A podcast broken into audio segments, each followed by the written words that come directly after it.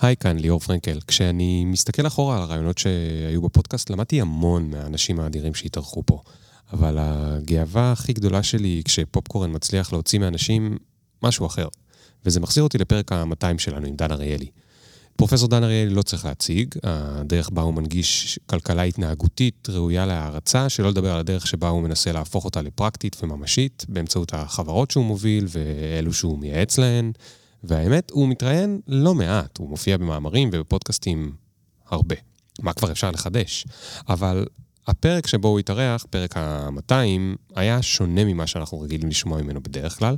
היו שם נושאים שלא הופיעו, לא בספרים שלו וגם לא ברעיונות אחרים. כמו למשל סיפורים על מקריות ומזל בחיים שלו, ומה הם לימדו אותו על איך לנהל את הזמן והפוקוס שלו, או שיחה על איך הוא מסתכל על השקעה בטווח הקצר של החיים לעומת הטווח הארוך.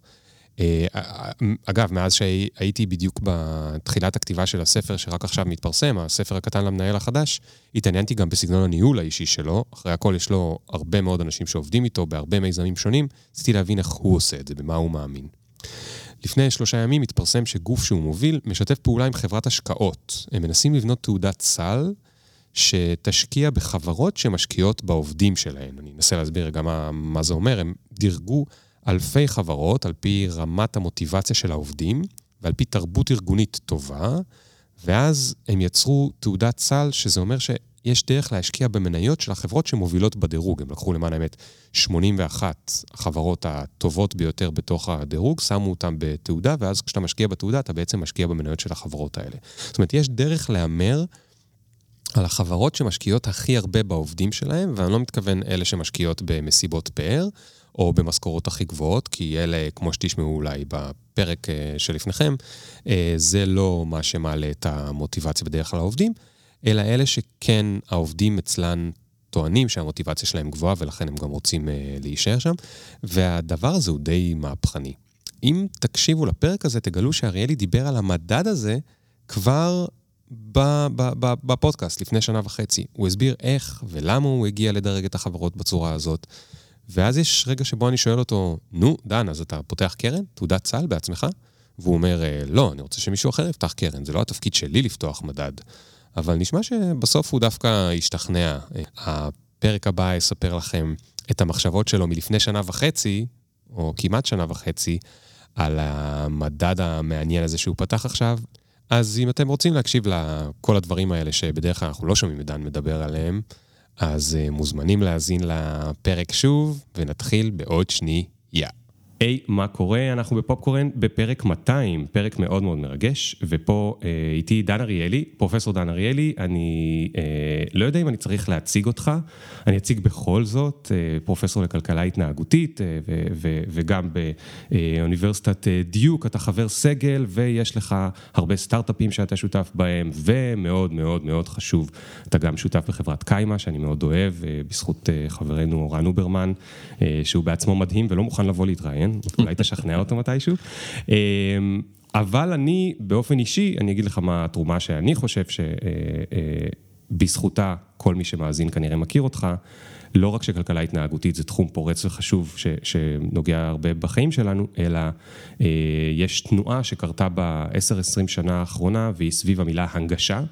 להנגיש ידע, שלא יישאר רק באקדמיה, אלא להנגיש אותו גם למאזינים, זאת אומרת בשפה ברורה ונהירה ומלאה בסיפורים, וגם לחיים שלנו, זאת אומרת איך עושים את הפרקטיקה של החיים, ואני יודע שמתישהו למדת גם פילוסופיה, והרבה פעמים אנשים שלומדים פילוסופיה שואלים את עצמם, איך לעזאזל זה קשור לחיים שלי, וביניהם יש כאלה שעוסקים בזה. אה, אמ, אז אנחנו נשאל אותך הרבה שאלות, אולי נספיק גם שאלות אה, שחבר'ה שאלו בקבוצה. וזהו, אני מודה שאני מתרגש, אני חייב להודות כדי להיות אותנטי. אה, מדהים. ניתן למוזיקה להתחיל, ונתחיל בעוד שנייה. Yeah.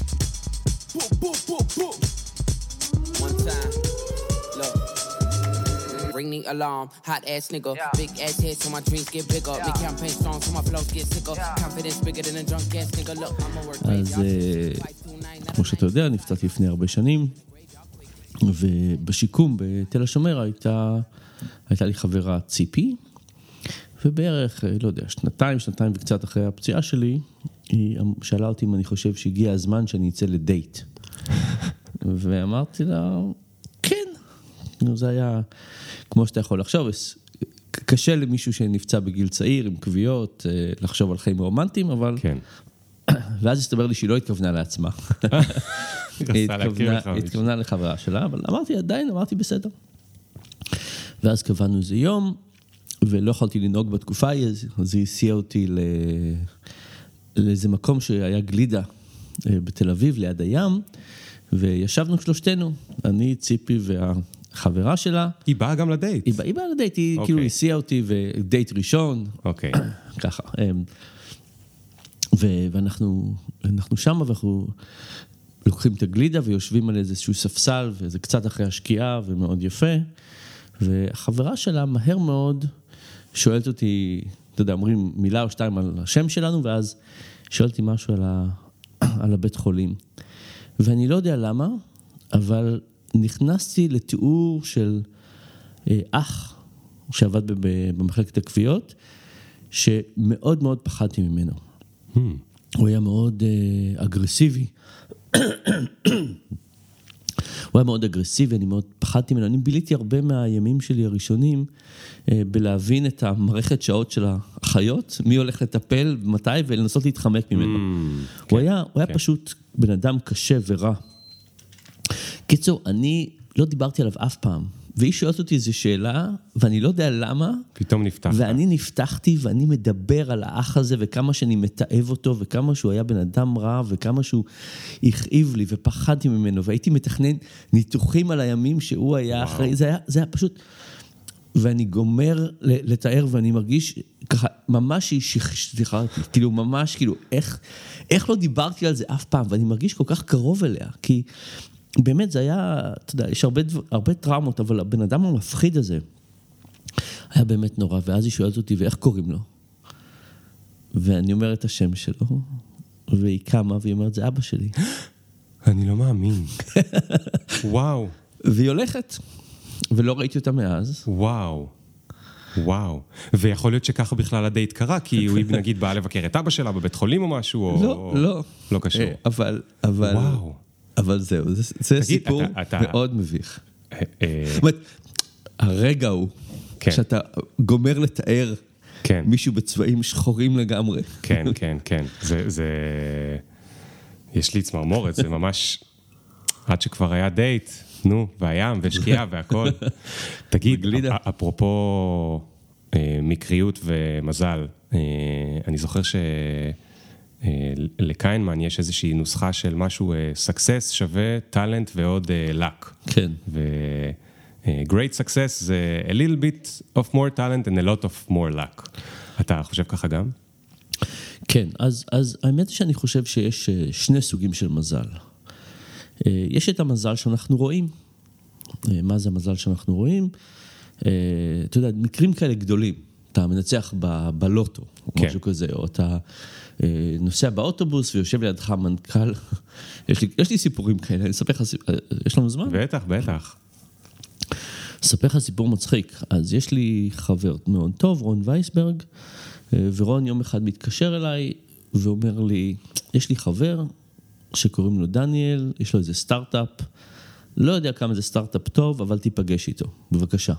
לו, תשמע רון, אני מה זה עסוק, אין לי זמן לכלום, לא רוצה להיפגש עם הדניאל הזה. הוא אומר, תעשה לי טובה, אני אומר, אוקיי, חברים עושים טובות, ככה, ככה, כן. אוקיי.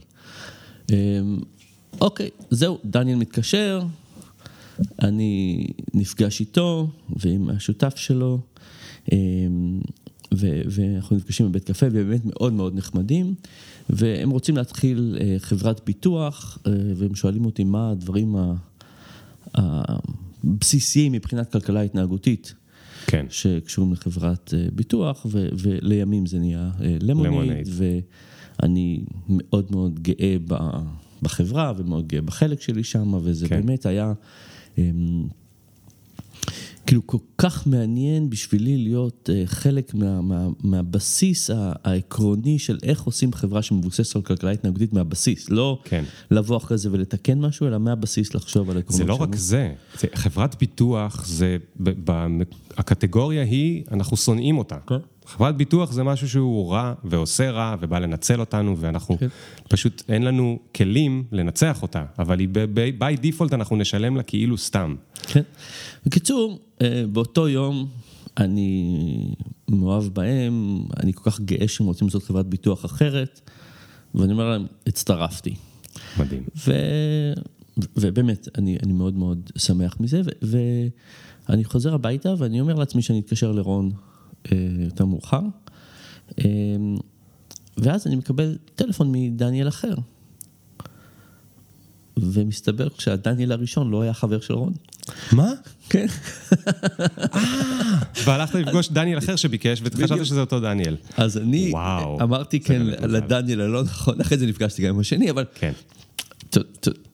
אני אומר כן להרבה סטארט-אפים, אבל זה היה הדוגמה כן. שאמרתי, כאילו היה לי מאוד ברור שרון ביקש טובה, נפגשתי עם הדניאל הלא נכון, יצא מזה משהו מדהים, כן. אז, אז יש את המזל שאתה אומר, זה אני רואה שזה היה מזל, אבל הרבה, הרבה מהמזל זה לא מזל של צעדים גדולים, זה מזל של צעדים קטנים.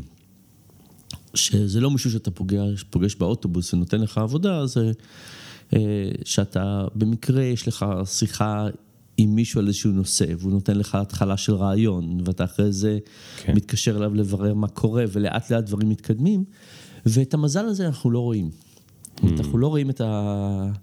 את התפקיד שלו. ויש רעיון שאף אחד לא בדק אותו, אבל הרעיון אומר שככל שאנחנו מבינים יותר את התפקיד של המזל בחיים שלנו, אנחנו יותר סוציאליסטים. Hmm. עכשיו, למה זה? כי בעצם אנחנו מבינים שיכולה להיות גרסה אחרת שלנו. כאילו, כשאנחנו ביום יום אומרים, אני הגעתי, אני הצלחתי, כן. אני ככה, אני ככה. בזכותי. בזכותי. עכשיו, האמת היא שפציעה קשה כמו שהייתה לי מאוד מגינה מה, מהדבר הזה. כי לי מאוד קל להסתכל על הידיים שלי ולהבין שאם עוד טיפ-טיפה פציעה היה לי הרבה יותר קשה, או כן. טיפ-טיפה פציעה לא הייתי בחיים. זאת אומרת, הקונטרסט הזה מאוד, מאוד ברור של כמה מעט היה חסר בשביל שדברים אחרים יהיו, יקרו. אבל, אבל ביום יום מאוד קל לנו להגיד, זה אנחנו.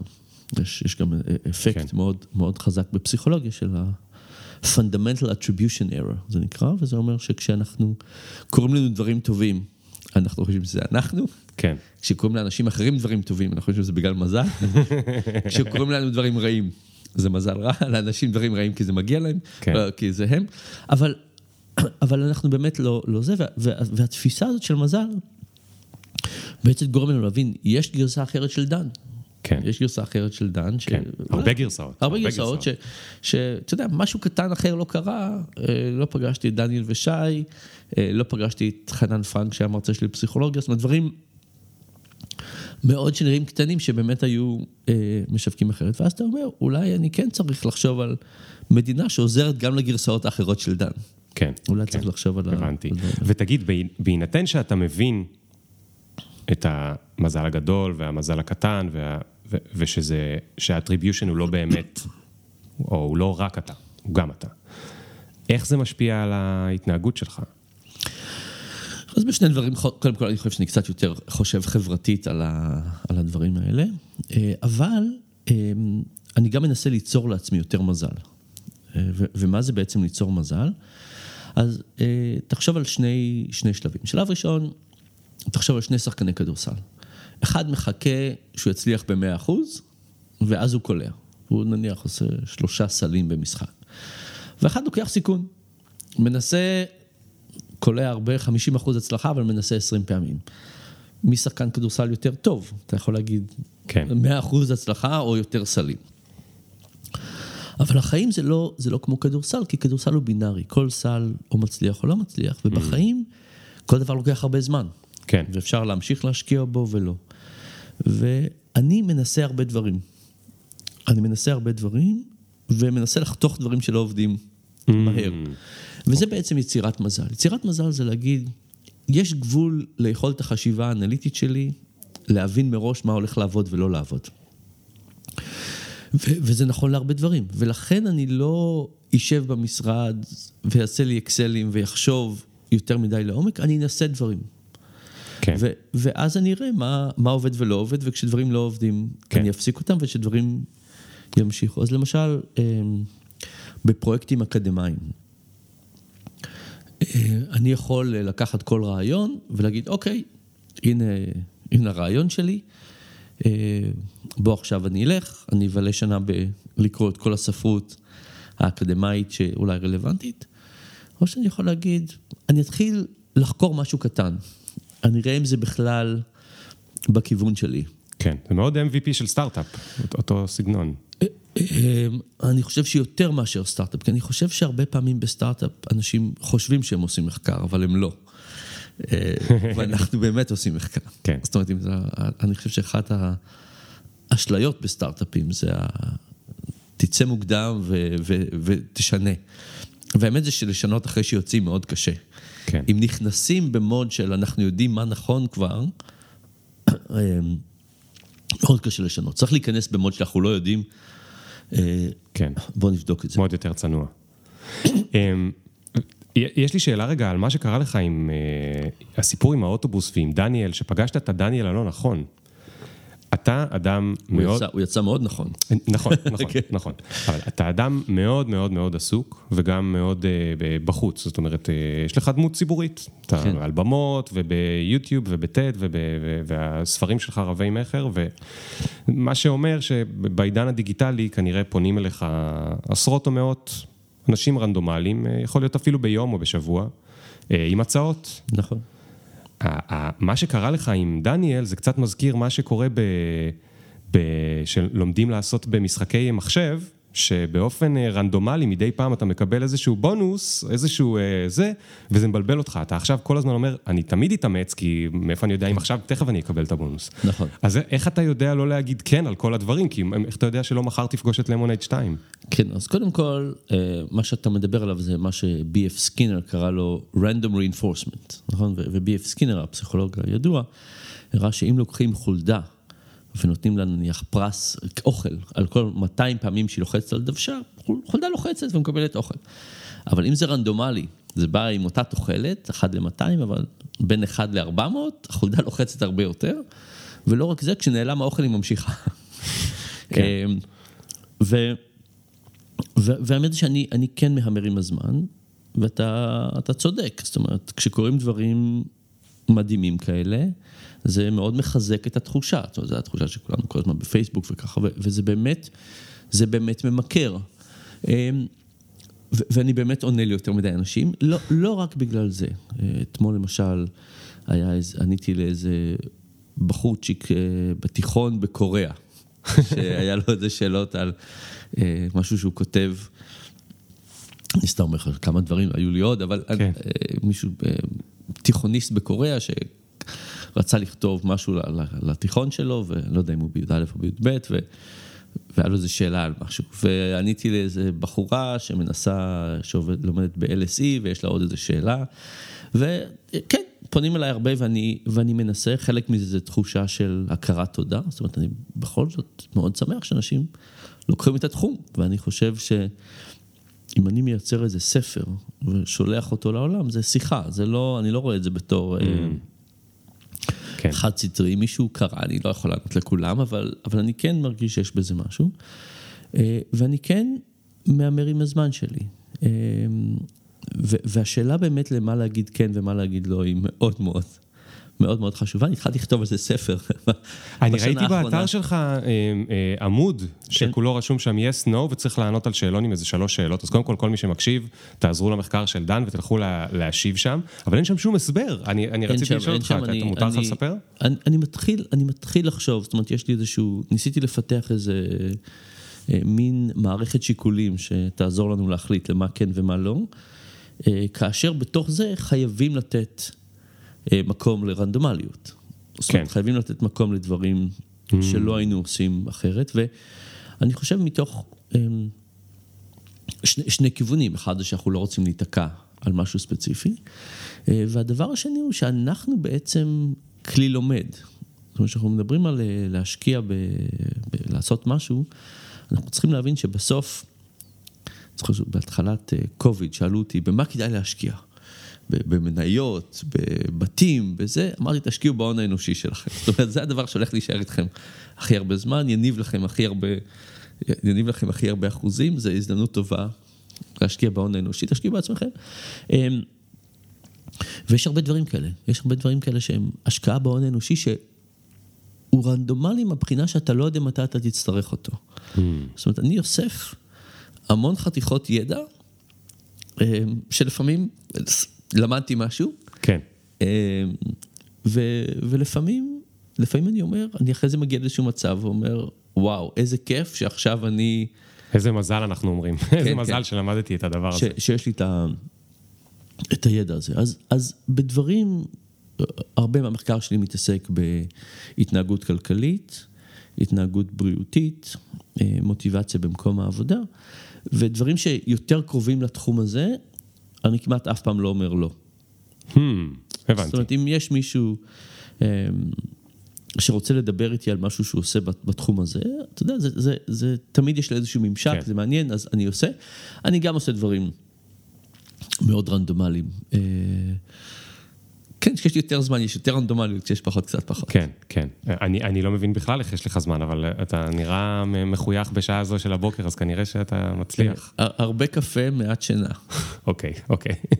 זה טריק, אה, זה טריק מוכר.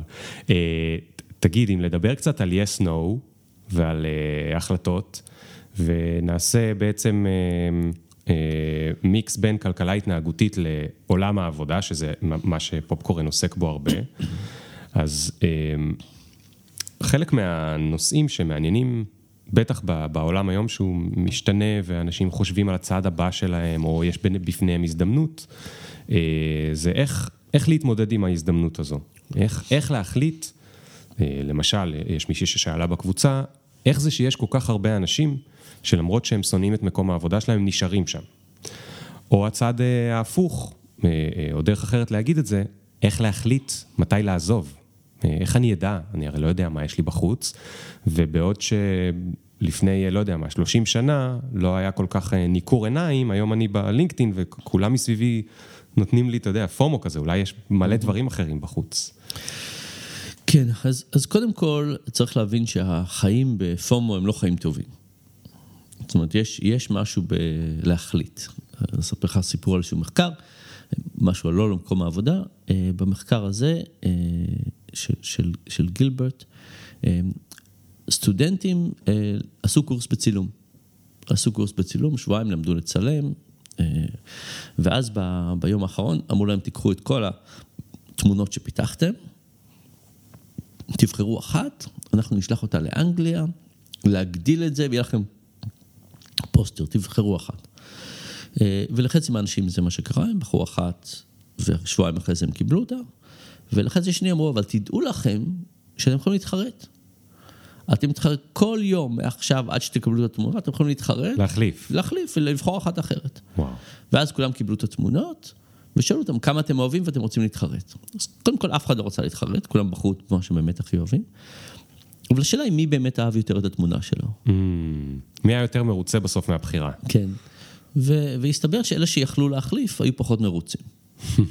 ו- ומה הרעיון? הרעיון הוא שאנחנו יכולים לגייס את הפסיכולוגיה שלנו ליהנות מהמצב או לא. אה, אני גם עשיתי פעם מחקר שבו שמעתי לאנשים מוזיקה וגרמתי להם לשבת ולראות את השקיעה, וחצי מהאנשים היו צריכים לשאול את עצמם אם הם מאושרים. וואו. ואלה היו פחות מאושרים. זאת אומרת, המצב שבו אנחנו קיימים, עכשיו, העניין הזה עם התמונות, וזה גם נכון יחסים רומנטיים. כן, טינדרים כאלה. אם אנחנו אומרים, אני ביחסים האלה ואני מחויב, אנחנו מגייסים את המנגנונים הפסיכולוגיים שלנו לשפר את המצב. כן. אנחנו מגדילים את המחויבות, מגדילים את ההשקעה, וזה לא רק שאנחנו חושבים על דברים אחרת, אנחנו גם משקיעים אחרת. אם אתה אה, עם אה, בן או בת זוג, אה, ואתה אומר, אני מחויב, אתה קם בבוקר אחרת.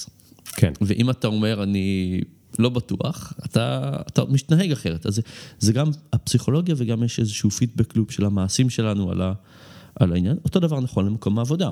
כן. אז קודם כל, המצב הזה שבו אנחנו כל הזמן תוהים הוא לא מצב טוב. הוא לא טוב ל, ליחסים, הוא לא טוב ל, למקום העבודה, כי בסך הכל, גם ביחסים וגם במקום העבודה, כולם נהנים יותר כשאנחנו מרגישים מחויבות. עכשיו, לא תמיד אפשר, יש יחסים נוראים ויש מקומות עבודה נוראים, אבל ב...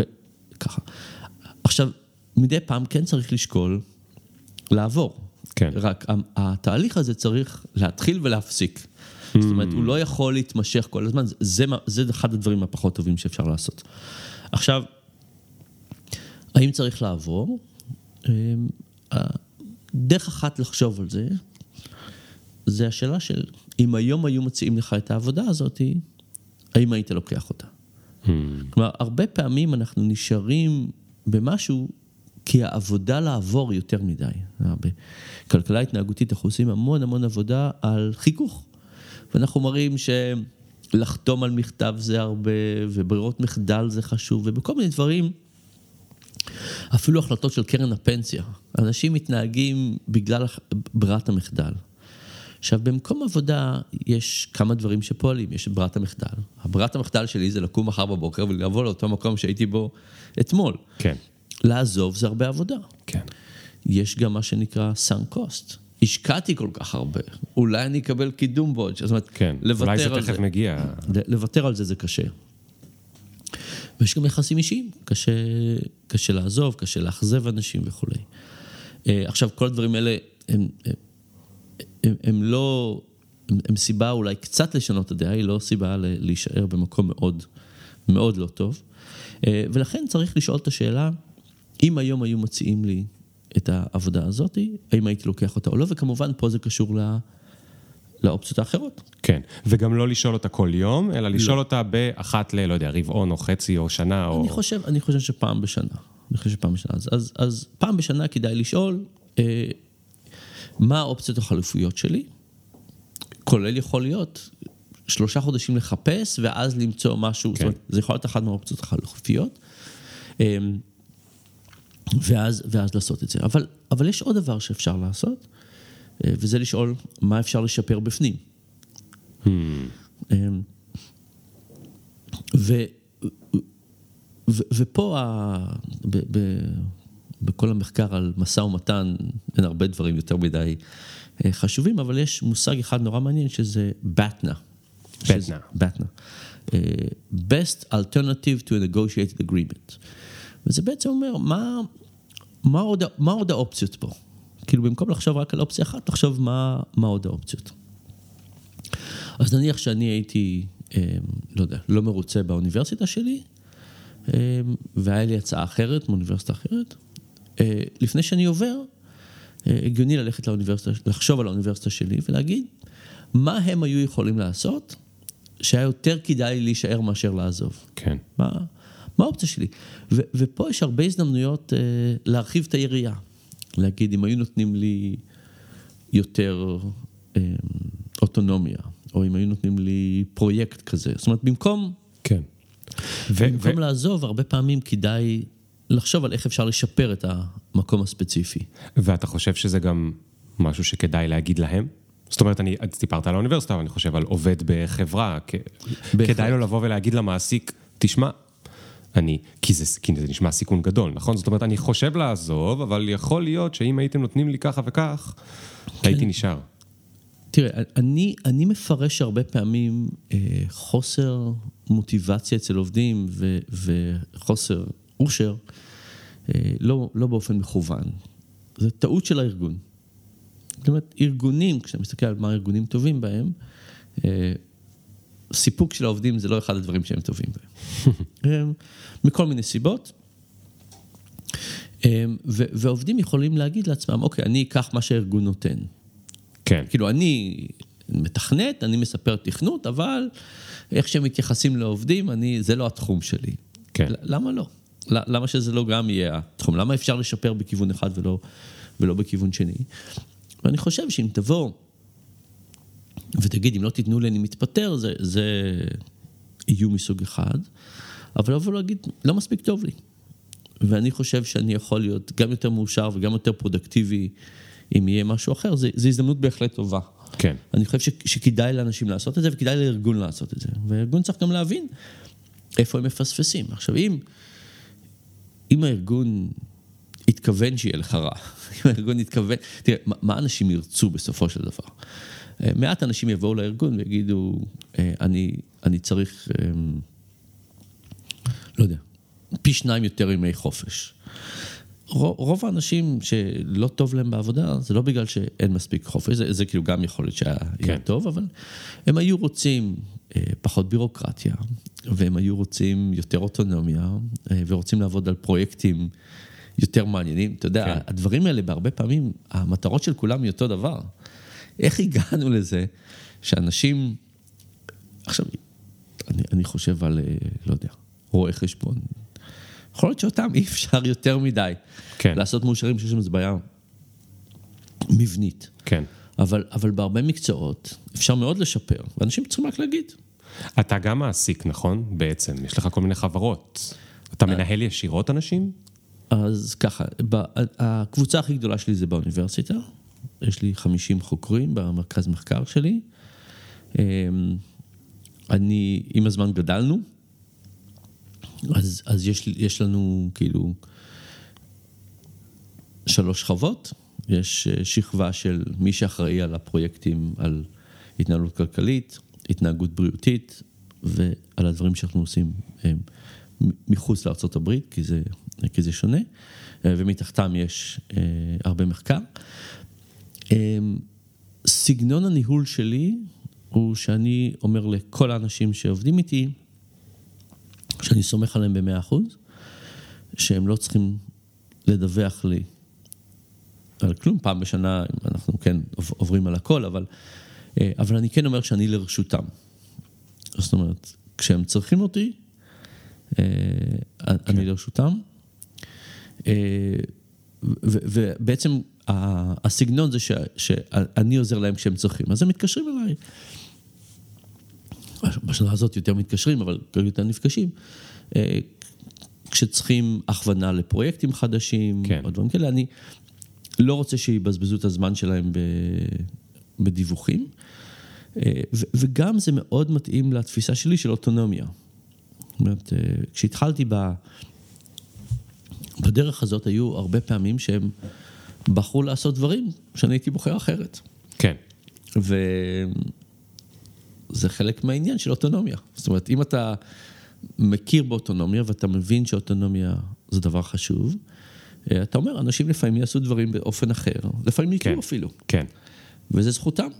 כן. זו זכותם לטעות. אבל, אבל, נכון, אבל זה לא רק זכותם, אלא גם לפעמים הטעויות שלהם יותר טובות ממה שאנחנו היינו מחליטים שכדאי שהם יעשו.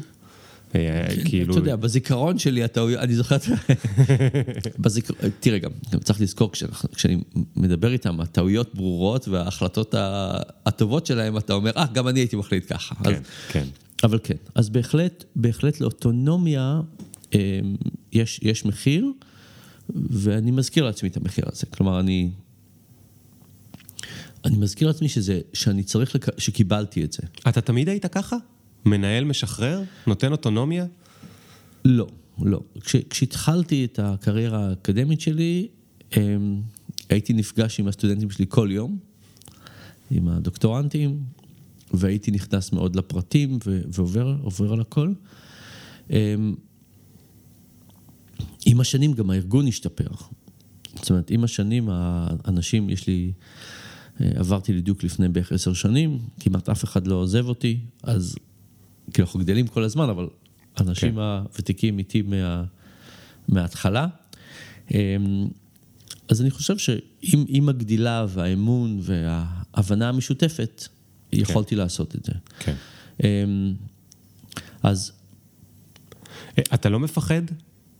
אני, אני, כן, אני כן מפחד. אני הרי כן יש שם מפחד. בסוף תקציבים, ולפעמים עוברת אה, שנה, ו- ו- ו- ואתה מסתכל ואתה אומר, אופס, הוקטור בכלל היה 20 מעלות לכיוון הלא נכון. כן, אז, אז, אז צריך באמת לבדוק בדחיפות מספיקה, ש, שאני לא ארגיש שהווקטור מתרחק יותר מדי, אבל גם כשהם הולכים בכיוון שאני לא, לא מסכים איתו, אני אף פעם לא מחליט בשבילם. אני, אני כן מדבר, אני כן אמ, שואל, אה, אומר מה דעתי, אני תמיד אומר, זה הפרויקט שלכם, אתם אחראים עליו, זה, אבל אני הייתי עושה כן. אה, ככה או אחרת, זאת אומרת, אני בהחלט אה, לא מתעלם מזה שאני יודע משהו ואני יכול, ואני יכול לעזור, אבל אני נותן להם לקחת את הכיוון שלהם. לפעמים יש לזה עלות, לפעמים יש לזה, אבל אתה יודע, אנחנו רואים את העלות הזאת כש... כשמשהו רע ואנחנו לא מבחינים כשהיא טובה, ואנחנו צריכים לזכור את זה. אני אתן לך עוד דוגמה מאוד אחרת. היה לי מקרה של מישהי שמאוד שמחתי עליה, והיא פשוט סידרה אותי. אמ, היה פה בארץ, זה היה איזשהו מקרה שהיא רצתה שאני, לא, לא חשוב מה קרה, היא פשוט רימתה אותי וכל פעם גיליתי שהיא רימתה בעוד דרך. חוזה היה זה, כאילו כל מיני דברים כאלה. ו, ומה התגובה הראשונה שמישהו, אתה סומך עליהם והם חותמים חוזה בשמך וכל מיני דברים כאלה? האינסטינקט הראשון זה להגיד, לא הולך לסמוך על אף אחד יותר. כן. הנה, הנה הכאב הזה של בגידה, אני יותר לא אסמוך על אף אחד. ו, ואז אני שאלתי את עצמי, אבל מהם המקומות בחיים שאני סומך על אנשים ומאוד נהנה מזה? כן. וזה פחות ברור, זאת אומרת, זה לגמרי ברור שזה קורה. כן, אבל זה יותר מובן מאליו. אבל למשל, אה, אורן אוברמן ידידנו, שאני סומך עליו באופן הכי עמוק שאפשר לסמוך על מישהו, אני מקבל על זה דיווידנדים יומיומיים. עכשיו, אני לא יכול לכמת את זה אפילו, כי אני, אני לא יודע אפילו לאיפה זה מגיע.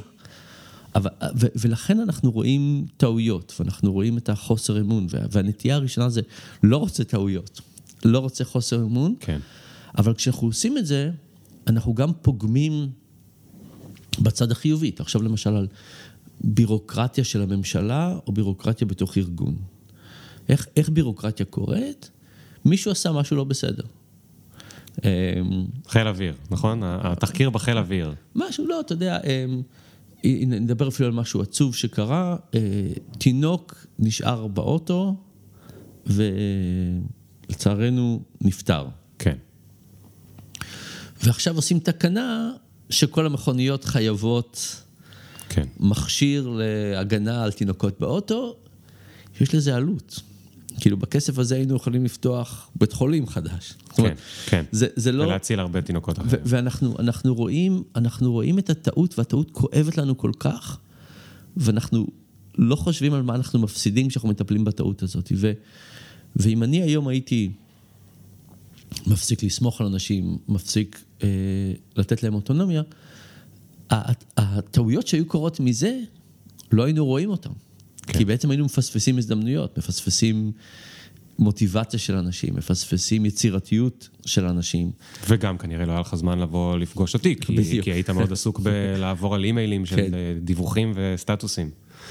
אה, זה, זה, אני... זה קשה לשחרר דרך אגב, זה... זה קשה לשחרר וצריך להתאמן בזה. יש לי אה, אה, חברה מאוד טובה ש... שאני חושב שהיא הבינה שיותר מדי ככה זה, ועכשיו אנחנו עובדים על זה שהיא תשחרר. כן. והיא, והיא מתאמנת בזה, זאת אומרת, כן, זה, כן. לא, זה לא יקרה ביום אחד. כן, זה מאוד, אה, יש גם עובדים יותר בכירים שהם מבינים את זה. זאת אומרת, לי היה עובד פעם שהיה אומר לי, אה, התפקיד שלי זה לתת לך שקט. עכשיו, את החצי השני הוא לא אמר, אבל אני הבנתי מה הוא אומר, והתפקיד שלך זה, גם אתה תיתן לי שקט. כן. אני אתן לך שקט, אני אדאג שהדברים שדיברנו עליהם יקרו, כן. ואני לא אספר לך על זה, וגם אתה תדע שזה אה, קורה. וכשזה קורה זה באמת איזשהו אה, קסם, וכשזה לא קורה, אז אתה יודע, אמרת על השבירת אמון שקרה לך עם אותה אה, אישה, והאינסטינקט הוא ללכת ולהגיד, אני לא, לא אסמוך עכשיו על אף אחד. זה קצת מזכיר את, ה, את ה, הנושא שדיברת עליו ב, ב, בספר עם ה-dishonesty, שאיך חברה מהר מאוד הופכת להיות חברה שלא סומכת, כי כן. עוד אחד לא סומך ועוד אחד זה מאוד מדבק, נכון? זה... כן. אמ, ויש לי שתי, שתי הערות פה. אחד, מה... אני גם לומד לשחרר עם השנים, אמ, וזה באמת היה תהליך ארוך והוא מאוד מאוד אה, משתלם, אבל גיליתי שזה עובד לי עם... כשמי שמתחתיי הוא גם, אה, זאת אומרת, הוא צריך להיות, צריכה להיות לו איזשהו סוג של ניסיון. כי ככל שהוא יותר ג'וניור, הוא גם לא רוצה שאני אשחרר, כי הוא צריך שמישהו נכון. ילמד אותו. נכון, אבל, אבל זה, זה, זה, זה אחר. זאת אומרת, ללמד מישהו, אה, והביטוי מישהו מתחתיי, התפיסה שלי זה שאני בעצם משרת אותם. עכשיו, באוניברסיטה זה יותר קל כן. לחשוב על זה ככה, כי האוניברסיטה בעצם יש לה מטרה לייצר מחקר, אבל יש לנו גם מטרה לייצר הון אנושי. כשכמעט אף אחד לא עוזב את הקבוצת מחקר שלה, אבל כשמישהו עובר, עוזב, באקדמיה מאוד שמחים. אומרים לו, מישהו לוקח את הרעיונות שלנו והולך להפיץ אותם הלאה. זאת אומרת, זה, זה, כן. ה, ה, התפיסה האקדמית זה כשאנשים צריכים לעזור וצריכים להתקדם ולהפיץ את, ה, את הרעיונות, אבל אני חושב שאתה לא אומר שאתה לא סומך, אתה אומר שאתה אתה כן סומך, אבל יש דברים שהם עוד צריכים עזרה. כן. ו, ו, ולכן ההיפוך תפקידים הזה שאומר, כן. אני צריך ללמד אותך או אותך עד שתגיעו ל, כן. למצב הזה. יש פה קצת... רגע, אני, אני רוצה להגיד עוד אוקיי. משהו אז. אז, אז בנוסף לכל כובעים האלה, אני גם חוקר מוטיבציה הרי. ובחמש שנים האחרונות, אני מסתכל על איך חברות מתייחסות לעובדים, איך העובדים תופסים את החברה, ואני מודד את זה לפי ההצלחה של החברה בשוק המניות האמריקאי. אתה יודע, איך, איך אתה מודד הצלחה של חברה, אפשר לעשות כל מיני דברים, אבל שוק המניות זה חתיכת אה, כן. מדידה. כן. אז יש לי בערך אלף חברות שאני מקבל הרבה נתונים על כל העובדים. הם וולונטרית עושים את זה לך? זה, יש לי נתונים מ-2006, אז לקחתי נתונים ממקומות כמו גלופ וגלאסדור ולינקדאין, אז יש לי הרבה נתונים. אוקיי. על, תחשוב על בסיס נתונים של בערך אלף חברות, אה, אלפי עובדים בחברה, יש לי נתונים עליהם, אה, מ-2006 עד היום. ואני יכול להגיד, אוקיי, איך אני מכמת את מצב החברה ב-2006, ואז מה זה אומר על רווח המניות שלהם ב-2007. כלומר, אם אתה חושב על חברה בתור מכונה, ואתה שואל איך, איך החברה הזאת מייצרת, אני כאילו שואל איך, כמה היא משומנת, כמה היא כן. עובדת כמו שצריך, ואיזה דברים מאיטים אותה ולא. ו- ואני יכול ללמוד כל מיני דברים. אני יכול למשל לראות שמשכורת לא משנה. חברות שמשלמות יותר, לא מצליחות יותר. תפיסת הצדק של משכורת מאוד משנה. במקומות שאנשים אומרים, לא משלמים פה פרי, Hmm. מאוד משנה. אמ, health benefits, אה, ביטוח רפואי יותר טוב, אה, פנסיה יותר טובה, לא משנה. אה, איכות הקפה לא משנה, כיסאות לא משנים, שולחנות לא משנים, אבל הדברים שכן משנים זה למשל שאנשים מרגישים מוערכים. ו- אז אנשים מרגישים מוערכים, אנשים מרגישים שהם, ה-management is transparent, הם יודעים מה, מה הם רוצים לעשות, הם מרגישים שהכוונה, הרצון שלהם והרצון של החברה הם בעצם אותו דבר. זאת אומרת, הם מתעור- מתעוררים בבוקר ואומרים, איך אני, כן. מה שיעשה לי טוב זה שג'ולט יצליחו. זאת אומרת, כן, משהו כן. כזה. אה, שזה מגביר גם אותנטיות במקום כן, העבודה. מאוד. אה, ועוד דבר זה שאנשים אה, מוכנים לקחת סיכונים, והם יודעים שהם אם יעשו משהו חדש וזה לא יצליח, זה יהיה בסדר. Hmm. והרבה חברות אומרות לאנשים, תחדשו, אבל אם אתם טועים, אנחנו נעניש אתכם. כן, זה לא עובד. ביחד. ורק לתת לך אה, דוגמה, אם, אם היינו לוקחים את המדדים שלי מ-2006 ומשקיעים לפיהם, יש לי הרי אלף חברות, אני כן, יכול... כן. אני, אז אני יכול להגיד, אם היינו לוקחים אה, דולר ב-2006 ומשקיעים אותו ב-S&P 500, היינו ב-2019 מקבלים שלושה דולר. כן. באמת השוק מאוד הצליח, פי שלוש. אם היינו משקיעים בחברות שעושות את הדברים שאני אומר שהם טובים לעשות, היינו מקבלים שמונה דולר. וואו. אז אתה פותח קרן? איך... אה, אה, אה, תעודת סל? איך קוראים לזה? אז, האמת זה ש-JP מורגן אה, לקחו את הנתונים שלי לפני שנה, ולפני חודשיים יצאו עם דוח מאוד מאוד. חיובי על, למדוד Human Capital אה, בדרך שלי, ולא רק ש, שהמדידה הזאת יש לה מה שנקרא אלפא, שהיא מצליחה מאוד מעבר לשוק המניות, גם לא מצאו לזה שום קורלציה עם משהו אחר. היית יכול להגיד, אולי הם מודדים משהו שכבר מודדים, לא. כן, כן. זה משהו שבאמת אה, כן. לא מודדים, ו- ואני גם, אני רוצה שמישהו אחר יפתח. אה, זה, זה לא התפקיד שלי לפתוח אה, מדד, אבל אני חושב שאולי הם יפתחו אה, מדד מהכיוון הזה. אבל, אבל יש פה באמת השפעה משולשת. מצד אחד אני רוצה שיהיה מדד, כי זה טוב, אבל אני רוצה גם שהם, שיהיה מדד של חברות שעושות את זה. כן. כי אני רוצה שאנשים יתחילו לשים לב לזה. כלומר, כן, זאת כלומר, אומרת איפה שרשום P2E ואלפא וזה. אז שיהיה עוד אה, פרמטר שהוא... אה, אז אני רוצה קודם כל שיהיה רשימה של חברות לפי ה, איך הן מתייחסות לעובדים שלהן. אני, אני, לפי הממדים שחשובים כן. להצלחה שלהם.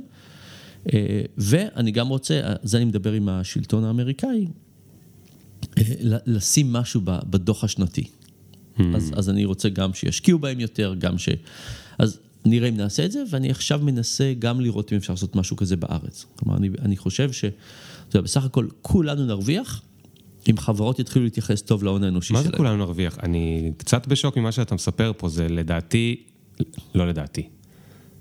מצידי, כליאור, ממה שמעניין אותי בחיים, זה נשמע לי כמו ההישג הכי גדול שלך. סליחה שאני לא מזלזל בהישגים אחרים, אבל זה מטורף. זאת אומרת, המנהלים ומנהלות כבר, נגיד, 20 שנה, הולכים ושומעים הרצאות של דניאל פינק ושלך ושל אלה שמצטטים אותם, כמוני, כן. וכולי, ומספרים להם, תיתנו לעובדים אוטונומיה ותיתנו לעובדים תחושת משמעות וכו' וכו', וזה ילך יותר טוב, והם, אתה יודע, שמים את הכנס, שותים את הקפה, אוכלים את הבורקס וחוזרים לעבודה והכל ממשיך אותו דבר. ופה זה ממש, זאת אומרת, חלקם הקשיבו, נכון? אחרת כן, לא כן. היו את ה... ועכשיו זה ממש מגיע לשורת הרווח. נכון. אז... אז באמת, באמת התחלתי עם המחקר הזה בתקווה שזה יהיה ככה, מאותה אכזבה שלך, ש, שבסך הכל HR הם לא בנויים בתור קבוצה שיכולה לעשות שום דבר בחברה. מכל מיני סיבות, אה, HR, איך קוראים? משאבי אנוש. משאבי אנוש זה פונקציה חוקית. הם עושים את המודול על, אמ, לא יודע, להתנהג יפה לעובדים אחרים, ולא כן. ל, ל, להתנהג מינית לא יפה ל, ל, ל, לאנשים אחרים, ולא להעליב, והם עושים את הזכויות העובד, אבל הם נהיו פונקציה מאוד חוקית, מאוד של... בואו נעשה את הכל בסדר, ואם כן. אתה צריך להתלונן למשהו. כאשר בעצם הם צריכים להיות פונקציה של מחקר. זאת אומרת, הם צריכים להיות פונקציה של כן. עשייה מתמדת כן. אה, לשיפור. עכשיו, אני אגיד לך עוד משהו אחד. בארצות הברית יש אה, אינדקס שנקרא The She Index, אינדקס ההיא, האישה. ומה שהם עושים זה הם מסתכלים על אחוז אנשים בדירקטוריונים ואחוז אנשים בהנהלה הבכירה, ומשקיעים בחברות שטובות בזה, כן. שטובות בשוויון. האינדקס הזה כבר קיים ארבע שנים. איך אתה חושב שהאינדקס הזה עושה יחסית ל-S&P 500? אני רוצה לקוות שהוא יותר טוב. הרבה יותר רע. הרבה, הרבה יותר רע. כל שנה באופן סיסטמטי, פשוט אינדקס לא טוב. עכשיו, למה זה? האם זה לא טוב להתנהג לנשים באופן שוויוני? כמובן שזה טוב להתנהג לנשים באופן שוויוני. עכשיו, הם הסתכלו על למדוד כמה נשים יש, מספר, קל. כן, אבסולוטי. אבל אנחנו צריכים לשאול האם זה נכון, האם זה מה שאנחנו באמת רוצים למדוד. הרי מה שאנחנו שואלים את השאלה זה לא כמה. רוצים למדוד האם לנשים טוב בחברה הזאת, האם נשים מרגישות שוויוניות. עכשיו לי יש הרבה שאלונים בתוך חברה, ואנשים עונים לי, ואני יכול להסתכל על ההבדל בשביעות הרצון בין נשים וגברים. אני יכול לקחת למשל שאלה כמו, מה פה איכות הקפה? שלא באמת משנה להצלחה של החברה, אבל להבין מה, מה ההבדל בין גברים ונשים. כן. או האם אתה מרגיש מוערך, לראות מה ההבדל. ועשיתי אינדקס מאוד טיפשי, שאמרתי בוא ניקח את החברות שהן הכי, הכי שוויוניות. דרך אגב, כמעט אף חברה לא לגמרי שוויונית, אבל הכי שוויוניות, ואמרתי לעצמי, מה היה קורה אם היינו קונים את החברות, כל שנה את החברות שהן הכי שוויוניות לנשים. האינדקס הזה מצליח בטירוף, 5.4 אחוז מעל, מעל ה-S&P 500, שזה המון, וואו. כל שנה. אבל, אבל מה הנקודה פה? הנקודה פה שהרבה פעמים כשאנחנו מנסים למדוד דברים, אנחנו מודדים את מה שקל ולא את מה שנכון. כן. וכשנכנסים יותר עמוק לנתונים שלי, בגלל שיש לי נתונים מ-2006, אני יכול לראות למשל דברים, תחשוב על אובר. אין לי נתונים על אובר, אבל אני מספר כאילו סיפור על אובר. אז אובר יש להם בעיה אמיתית ביחס לנשים, מתייחסים לנשים באופן מחפיר, ואז יום אחד הם מחליטים לתקן את זה, והם שוכרים את אריאנה הפינגטון לעלות ל board. ביום הזה, יש להם עוד אישה כן. בבורד. איך נשים בתוך אובר מרגישות? אז האמת היא שהן מרגישות עוד יותר רע. למה? כי לגמרי ברור להם שלא אכפת להם. כן, שזה זה, כסת"ח. זה, זה בדיוק, זה, זה בדיוק, ברור להם שהם עושים את זה בשביל העיתונות, ו, אבל לא באמת אכפת להם מזה. ואנחנו רואים באמת מגמה שבה חברות שמוסיפות נשים לעמדות בחירות ומתקנות את התרבות, באמת משתפרות. Hmm, וחברות שמוסיפות נשים ולא מתקנות את התרבות, מצבם מידרדר. כן, ולצערנו, בגלל הסיפור הזה שיותר קל לחברות uh, to check the box ולסמן משהו, הם עושים את מה שמסמנים ואת לא, כן. לא מה שנכון. ועכשיו, עוד, עוד דבר זה ש... כשאני מסתכל על כל הדברים שמשנים ולא משנים, הדברים ש... שמשנים זה דברים שממשיכים לחשוב עליהם. אז למשל, לקפה מתרגלים. אה, לכמה הם נותנים לך לפנסיה, לא חושבים על זה הרבה. מצד שני, אישה שעובדת בחברה, וכל הזמן מרגישה שמי שיושב ב... לידה, בשולחן לידה, מקבל יחס יותר טוב בגלל שהוא גבר, לא מתרגלים לזה. כן. לא מתרגלים לזה. ו- ולכן הדברים שמשנים, להרגיש מוערך, אה, בירוקרטיה, זאת אומרת שלא יהיה בירוקרטיה, שייתנו להסתכן, הדברים שמשחקים בח- בחיים שלנו יום-יום, זה הדברים שצריכים לעבוד עליהם. כן. אז, אז אני חייב, יש פה שאלה ששאלה מישהי בקבוצה באמת, היא שאלה, איך אפשר לתכנן את, ה, את עולם העבודה שהוא יהיה יותר שוויוני לנשים, או ייתן לנשים אימהות את אותן אה, הזדמנויות כמו גברים אבות? אה, האם התכנון הוא ברמה של שינויים בשוק העבודה, או בקבלת החלטות רציונליות בין בני הזוג בתוך משק הבית, או שילוב של שניהם? ואחרי כן, היא גם כתבה בסוגריים, ואני אצטט את זה גם למרות שלא רשמתי לי את זה, היא אמרה, מעניין אם שיחה בין שני גברים תצליח להגיע למשהו בנושא הזה. ואני אתן לה את זה גם כי היא צודקת, אנחנו לא, עד הסוף לא נוכל להיות... אה, כן, אז, אז האמת זה שזו שאלה נורא נורא קשה ונורא מורכבת, ואין לי ממש תשובה טובה לזה. אה, חלק מהתשובה, אני חושב שאנחנו עדיין לא במצב שאנחנו יכולים לתת לזוגות להחליט לבד. אתה יודע, הגישה של כלכלה התנהגותית היא קצת פטרנליסטית. היא אומרת, אנשים טועים, כן, ואנחנו צריכים להגן על אנשים מטעות. אתה יודע, אנחנו עושים את זה בכביש, אנחנו עושים את זה עם הרואין, אנחנו עושים כל מיני דברים כן. שאנחנו זה, רק בכלכלה התנהגותית אנחנו חושבים שצריך להגן על אנשים מעוד כל מיני טעויות. אז, אז למשל, אה, יש מחקר שמראה שכשאנשים מתחתנים, אה, פחות או יותר באופן רנדומלי, מחליטים מי אחראי על הכסף. מי אחראי על חשב... לשלם חשבונות, וזה. וכשמתחתנים לא צריך שום ידע מיוחד. כשמתחתנים אין הרבה כסף, אין הרבה שאלות, מישהו צריך לעשות את הפרקטיקה של כן. לכתוב צ'קים ולסדר את החשבון. ובארצות הברית מראים שזה רנדומלי וחלוקה די שוויונית בין גברים ונשים. אבל מה קורה? עם השנים, מי שלא עושה את זה, מבין פחות ופחות בכסף. זאת אומרת, זה לא שהוא שומר... אה, השני, זאת אומרת, השני, מי שלא, נגיד, אה, היא. או הוא שלא עושים, הם מבינים כבר פחות נקרא, ופחות נקרא, בכסף. אחראי על כסף אבל לא אחראי לכסף. רואים כן. שעם השנים, ככל שאתה, הייתי עושה ציר של יום החתונה ולעשר שנים הבאות, מי שלא אחראי על הכסף, מידרדר בהבנה שלו של הכסף. למה? זה לא העסק שלהם. כן. הם לא קוראים כלום, הם לא מתעסקים, כן. הם לא מבינים. ומי שמתעסק, מבין יותר. כן. עכשיו, מי שמתעסק, מבין יותר בשוק המניות, זאת אומרת, הצרכים משתנים עם הזמן. כן. ו- ו- ולכן, עכשיו זה לא 100% מהאנשים, אבל רוב האנשים זה, זה ככה, הנתונים הסטטיסטיים מאוד מאוד חזקים. עכשיו, זה מאוד מאוד יעיל מבחינת חלוקת עבודה.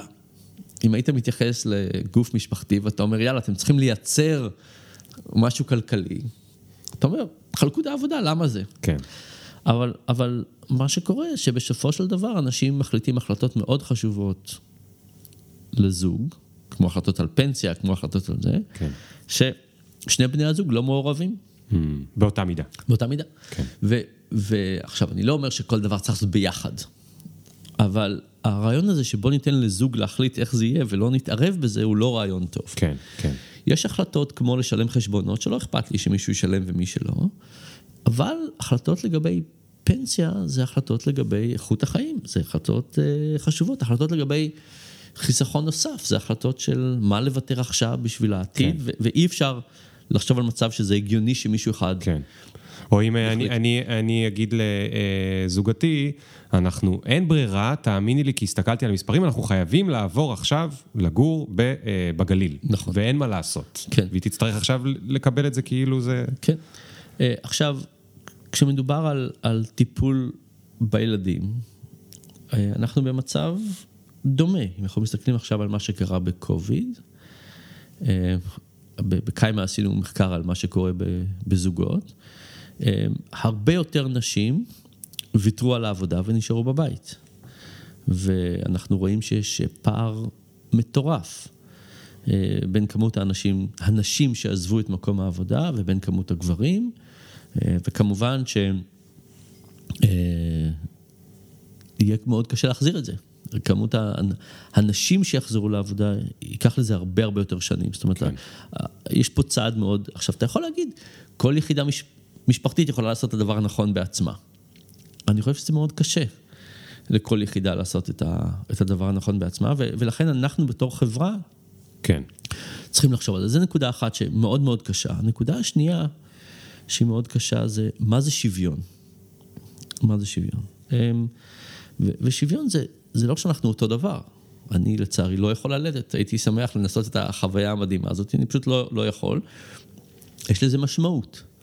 אמ, אז כשהייתי עוד ב-MIT, אמ, בארצות הברית, נניח מישהו גומר דוקטורט בגיל 30, עושה איזה פוסט-דוקטורט, 3-4 שנים, מקבלים משרה, אחרי 7 שנים אפשר לקבל קביעות, יש לחץ אנשים חושבים שאקדמאים נחים, יש לחץ מאוד מאוד חזק, והלחץ לפני הקביעות כן. הוא מאוד מאוד חזק. אה, במחלקה שלי, הבן אדם לפניי ש... שהתחיל ב-MIT וקיבל קביעות, התחיל ב-67. זאת אומרת, היו הרבה שנים שאף אחד אה, לפניי לא, לא, לא התחיל וקיבל שם אה, קביעות, וזה מקום מאוד מאוד מלחיץ. כן.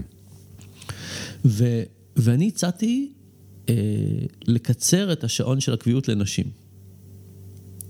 כלומר שייקח להם פחות זמן כדי להתחיל את הקביעות. לא, לקבל. אה, לקבל את הקביעות. כרגיל שופטים אחרי שבע שנים, אמרתי בואו נשפוט נשים אחרי ארבע שנים. עכשיו, כמובן, סטנדרט אחר, לא, לא צריך להספיק את מה שצריך כן. להספיק בשבע שנים. כן. צריך לעשות סטנדרט אחר. אמרתי, כי כשנשים בממוצע מגיעות להחלטה על קביעות בגיל 40, הם פשוט, וראיתי את זה, ראיתי המון נשים שדחו את הניסיון להיכנס כן. להיריון לגיל יותר מאוחר, לא טוב לאף אחד הסיפור כן. הזה. או הדוקטורט תוך כדי הריון, או... אה, אה, תראה, MIT זה באמת מקום סופר תחרותי. מעט מאוד נשים לפני קביעות עושות ילדים. זאת אומרת, באמת, יש כמה, אבל הרוב חיכו וחיכו, הקריירה הייתה כן. מאוד חשובה, ילדים פחות, ואז הגיעו לגיל 40 והיו כל מיני בעיות ש, שנוצרו מלחכות. אז הצעתי, בואו נקצר את הקביעות לנשים. כן. עכשיו, זה לא ש...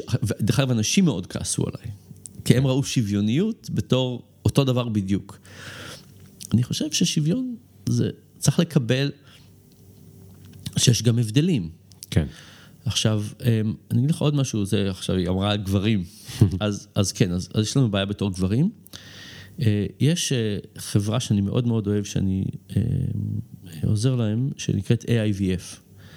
והחברה הזאת עושה משהו מדהים. היא כרגיל שלוקחים עובר שעשו ב-IVF, לוקחים זרע וביצה שכרגע השתילו, שמים אותו באינקובטור, חמישה ימים מוציאים, מסתכלים על מה שיש, אומרים זה הכי טוב. כן.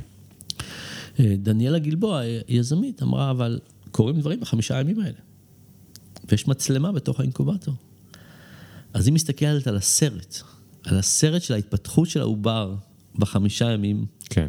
הראשונים. והיא מסתכלת על דברים כמו הסימטריה בהתחלקות של התאים, והניקיון של התאים, והיא מסתכלת על כל מיני דברים, והיא, והיא מצליחה לנבא הרבה יותר טוב איזה עובר ייקלט mm. ולא ייקלט. אז זה כאילו פלאי הטכנולוגיה. ולמה זה חשוב? איזה עובר... אה, אה, איזה עובר ייקלט הכי טוב. אוקיי, אוקיי. אה, זאת אומרת, לא מי יהיה הכי מוצלח על פי איך שאנחנו רגילים למדוד, אלא מי. באמת יהיה הכי מוצלח. מי ייקלט הכי טוב. זאת אומרת, אבל יש פה המון אינפורמציה שכרגיל לא רואים אותה. עכשיו, מה נכנס פה זה? אז אני שאלתי את עצמי, בעצם מה שזה עושה זה מקטין את מספר הסייקלים שצריך. כן. אם כרגיל עושים חמישה סייקלים עד שמשהו תופס, פתאום אפשר אולי בשניים. כן. צריך עוד, צריך, יש עוד מקום להתקדם, אבל נניח... ואמרתי לעצמי, מה, מה היתרון בזה? היתרון בזה שזה מוריד חוסר ודאות. זה... אז עשיתי מחקר ושאלתי נשים כמה חוסר הוודאות על מתי הם ייכנסו להיריון משפיע להם על הקריירה. ובדקתי נשים שהיו בהיריון, Mm-hmm. בדקתי נשים שלא היו עוד בהיריון, ובדקתי גברים. ונשים שהיו בהיריון אמרו שזה שינה להם באופן מהותי. למשל, הם אמרו, לא ביקשתי קידום, או לא ניגשתי לקידום, כי חשבתי שאני רוצה להיכנס להיריון ולא רציתי לקבל קידום והיריון. כן. אמרו, לא עזבתי עבודה. כן. אה, לא התחלתי סטארט-אפ, לא הלכתי ללימודים, לא לקחתי קורסים במקום.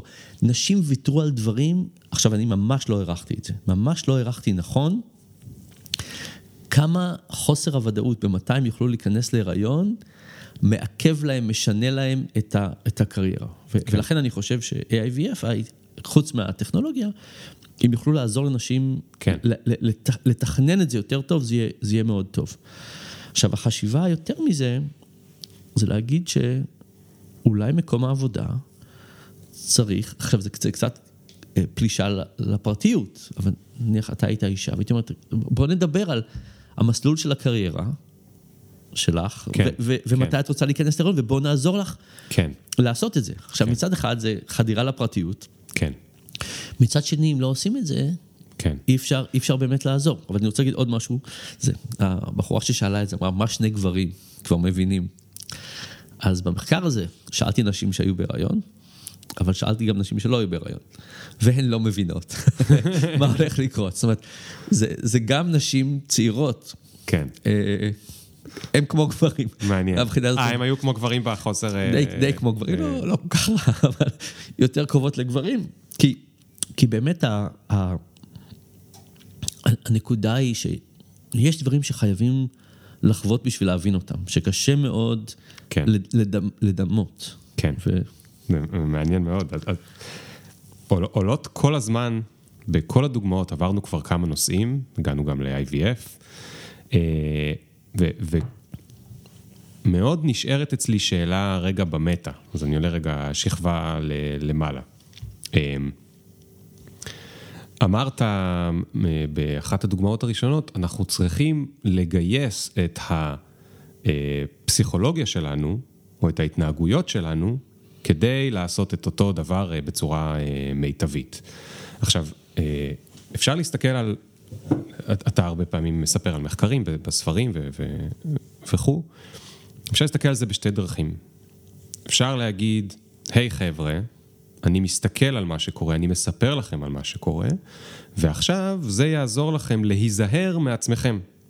אוקיי? נגיד המחקר על ה... אה, על השלוש pricing tags, זה משהו ישן כבר, כן, אבל אה, אני, אני מאוד אוהב אותו, כי אני גם בתחום השיווק לפעמים, אז אני חושב על זה. אה, שאם אני אתן שתי הצעות או שלוש הצעות, אני יכול לנסות לכוון את הלקוח למקום יותר שאני הייתי רוצה. אז זה אופציה אחת, זאת אומרת להשתמש בכלכלה התנהגותית או בתובנות שלה, כדי, אני אדם אה, אה, אה, רוצה להיות קצת יותר רציונלי, ועכשיו שאני יודע שעושים עליי טריקים, אני אשים לב לטריק, בסופר או בזה, או, או בפנסיה או וכולי. דרך אחרת לגמרי, היא להגיד, אני מבין שאני לא רציונלי, ואני עכשיו יגייס את אותם biases, אני לא יודע איך אומרים את זה בעברית, הטיות. את אותן הטיות, כדי לעבוד על עצמי. ב- עכשיו, ויש, אתה- ויש עוד דרך חשובה, אוקיי, ואולי הדרך הכי חשובה, זה להגיד, אני מבין שאני מחליט החלטות לא נכונות, אני מבין שאני מחליט החלטות כתלות בסביבה שלי, אני הולך לשנות את הסביבה. ו- מה זאת אומרת? מה זאת אומרת? למשל, אתה יכול להגיד, הטלפון מסיח את דעתי כל הזמן, אני אכבה את ה notifications. לדוגמה, כן. או אני אתן לך אה, דוגמה אחרת. אה, אני, יש לי כזה שולחן במשרד שעולה ויורד, בשביל לעמוד עמידה? קצת. אה, וגיליתי לא באופן מפתיע, שאם אני מגיע בבוקר והוא בתנוחת ישיבה אני יושב, הוא מגיע בבוקר בתכונת חמידה אני עומד, ואיכשהו אני לא יכול ללחוץ על הכפתור בבוקר להעלות אותו, אז אני מעלה אותו בערב, לפני שאני עוזב את המשרד. זאת אומרת, הגעתי לסביבת, עכשיו, הלוואי שזה היה קורה אוטומטית, כן. לפעמים אני שוכח. כן. אבל תשמע, יש לך אה, כוס מים על השולחן מלאה, אתה שותה יותר מים, המקרר שלך יש בו אוכל יותר טוב, אתה אוכל יותר טוב, זאת אומרת, צריך לשנות את סביבת העבודה. הרבה דברים שאנחנו עושים זה אה, שינוי סביבת, סביבת העבודה, אה, או סביבת החיים שלנו. כן. אה, אני, אני אתן לך דוגמה מאחד המיזמים שאני הכי אוהב. יש לי חברה ש, שהתחלתי עם חבר שנקראת שייפה. ואנחנו החלטנו אה, לעזור לאנשים להוריד משקל. עכשיו, איך מתחילים, יש המון דרכים, אתה יכול לחשוב, אבל איך, איך מישהו במדעי החברה מתחיל לחשוב על זה? אז קודם כל, ההבנה הראשונה זה שהמאבק בבריאות הוא מאבק יומיומי. אי אפשר להיות טובים חמישה ימים ולאכול הרבה, אתה יודע, כל יום אתה אוכל 200 קלוריות פחות ובסוף השבוע אתה אוכל שתי סופגניות, נגמר ה... כן, בממוצע אתה אותו. אז, אז צריך לעשות את זה יום-יום, וצריך להתחיל מהבוקר. וגם צריך משהו שיזכיר לנו. כי אנחנו לא נזכור לבד, אנחנו לא נקום בבוקר והמחשבה הראשונה תהיה איך אני אהיה יותר בריא. כן. אז אמרנו בואו נסתכל על המשקל באמבטיה. משקל באמבטיה, מישהו נותן לך חצי מטר מרובע מה... מהאמבטיה שלו, מהמקלחת, אה, כאילו, כן. קח את זה, זה... כן, כן. זה. ואז חקרנו שנה שלמה את המשקל באמבטיה, ממש לחקור. אז ככה, מצאנו שלושה דברים. דבר ראשון, מצאנו שטוב לעמוד על המשקל כל בוקר, לא כל כך טוב לעמוד בערב. למה? כן, יותר אני- רזה? לא, לא, זהו, זה לא זה. אם אתה עומד בבוקר, אתה מזכיר לעצמך שאתה רוצה להיות בריא ואתה אוכל קצת פחות לארוחת בוקר. Mm. אם אתה מזכיר לעצמך לפני שאתה הולך לישון, אתה פשוט הולך לישון, בבוקר שכחת כבר את כל העניין. כן. הנקודה השנייה זה שיש הרבה שונות. אנשים עם BMI סטנדרטי, יכול להיות קילו ביום שעולה ויורד, לפי מתי הלכת לשירותים, כמה שתית, מלח, כן. דברים כאלה. והשונות הזאת יוצרת מה שנקרא gain aversion. בכלכלה התנהגותית יש loss aversion, שנאת הפסד, שאנחנו יותר סובלים כשאנחנו מפסידים אלף שקל מאשר נהנים כשאנחנו מרוויחים אלף שקל, במשקל זה הפוך. אתה סובל כשאתה מעלה קילו, אתה קצת מרוצה שאתה מוריד קילו. תחשוב על מישהו שלא משנה את המשקל, רק עולה ויורד, אבל סובל מאוד בעלייה וקצת נהנה בירידה. כן, ממוצע החוויה הפסיכולוגית היא לא טובה. והדבר השלישי שגילינו זה שאנשים מצפים שהמשקל שלהם ירד נורא מהר. אנשים אומרים, אני זאת אומרת, אם הם התחילו מאמץ כלשהו, ספורט או תזונה, כן, אז הם מצפים אני שזה... כבר בדיאטה יומיים. כן, כאילו כן, מה, מה קורה? יומיים רק נכנס סלט והלכתי, איפה, איפה זה? לגוף לוקח בין שמונה ימים לשבועיים, אבל, אבל התפיסה שלנו היא, זה לא יכול להיות, לא יכול להיות שכבר שבועיים, יומיים כן. אני אוכל חסה וזה, כן. וזה לא יורד. אז אמרנו, אולי הרעה החולה זה המספר על המשקל. אז עשינו משקל בלי מיצג, בלי מיצע, אין מספר. אין מספר, ואנחנו מראים לאנשים באפליקציה מה קורה, אבל אנחנו לא מראים להם את המספר, אנחנו מראים את המגמה של השלושה שבועות האחרונים. שלושה שבועות. כן. אוקיי. כי בעצם אתה רוצה לבלוע את השונות. כן, אוקיי. אתה רוצה לראות את- את גרף הטרנד. בדיוק. ואז שאלנו את השאלה הראשונה, האם להראות ארבע מגמות או חמש? מה זאת אומרת? או, אתה עולה בהרבה, עולה בקצת. שום דבר לא קרה, אותו דבר, קצת יורד. עולה בהרבה, עולה בקצת, שום דבר לא קרה, יורד בקצת, יורד בהרבה, זה חמש. כן. או ארבע, עלית בהרבה, עלית בקצת, ירדת בקצת, ירדת בהרבה. האם להשתמש באמצע? Hmm, האם לעשות, זאת אומרת, 1 עד 5 או 1 עד 4, כשב-1 עד 4 אין לי את ה... נשארת האמצע. באותו משקל. כן. אז מה קורה אם נשאר- נשארתי באותו משקל? אפשר, ת- תמיד יש, אתה יודע, אה, אוקיי, אף אז זזתי שני גרם, אז זה כבר יהיה, עליתי בדיוק, בקצת. בדיוק. אוקיי. אז קודם כל גילינו שמה זה חשוב, שום דבר רע לא קרה. תחשוב על שנה, תחשוב על שנה, ותחשוב שירדתי במשקל עשרה שבועות, ושום דבר לא קרה ב... ביתר. שנה טובה או לא טובה? מצוינת. מדהימה, מצוינת. מדהימה. אתה יודע, בגילי שנה... הצלחתי לא לעלות חזרה. בדיוק. דבר ראשון, שנה שכלום לא רע לא קרה, היא כבר עולה. אבל, אבל אם מישהו עשרה שבועות ירד וביתר לא קרה כלום, זו שנה מדהימה. זו שנה כאילו קיצונית בטוב שלה, אבל אם הוא לא יחשוב על שום דבר לא קרה בתור דבר טוב, Hmm, הוא יגיד שהוא נכשל רוב הזמן. נכון. רוב השבועות זה יהיה נכשלתי, נכשלתי, נכשלתי. אז עשינו חמישה שלבים, ואנחנו חוגגים את האמצע. האמצע זה ירוק. זה ממש טוב, וחוגגים, וקונפטי והכל. ו... ועשינו ניסוי, ובאמת, במשקל רגיל, אנשים מעלים חצי שנה 0.3 מהמשקל שלהם, 0.3 כל חודש, עלייה, עלייה, עלייה. ככה זה קורה, עליות קטנות כל הזמן. במשקל שלנו, אנשים הורידו 0.6 כל, כל חודש. כל חודש. מדגם גדול וזה? מדגם אלף אנשים, אנשים וואו. שעובדים ב call center, אנשים קשים, לא לקחנו אנשים שרוצים להתעמל וזה, לקחנו אנשים שיושבים כל היום מהמעמד כן. הסוציו-אקונומי נמוך, רובם בהשמנת אז רק יתר. לשנות את הדבר הזה, גרם להם בממוצע ל- ל- לרדת ולא לעלות בדיוק. 0.3. במקום לעלות 0.3, הם ירדו 0.6. ו- וה- וחלק החשוב שהיה, זה 79% מהאנשים עלו על המשקל הזה חמש פעמים או יותר בשבוע. כאשר המשקל הרגיל מפסיקים מהר מאוד, כי זו חוויה כל כך, כן, כל כך שלילית. כן, כן. ו- ו- ו- ומה, למה אני מספר את הסיפור הארוך הזה על, על המשקל? כי זה בעצם מבחינתי אמ, לה- להבין מהי הסביבה שלנו. אם אתה שואל, איך אני יכול, איך אני מרגיש שאפשר לשנות התנהגות? עכשיו, מי שעשה את המשקל הדיגיטלי, אתה זוכר, היה פעם משקל מכני, שכזה היה מחט אבק כזאת ולא ידענו בדיוק, דווקא זה היה לא רע מסתבר בדיעבד. אבל בא מישהו ואמר, אפשר לעשות משהו דיגיטלי, ונשים את המצג בדיוק איפה שהוא היה פעם, ונוסיף לו שתי נקודות של אה, אחרי האפס. כן, האמת שהמהפכה הדיגיטלית נותן לנו אפשרות לחשוב מחדש.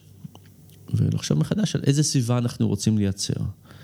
ואנחנו רוצים, יכולים שהסביבה תיוצר על ידי מישהו אחר, כמו פייסבוק, ואנחנו יכולים לנסות לייצר את הסביבה שלנו. כן. ואפשר להזהיר אנשים מפני טעויות. וזה טוב, ומדי פעם זה עוזר.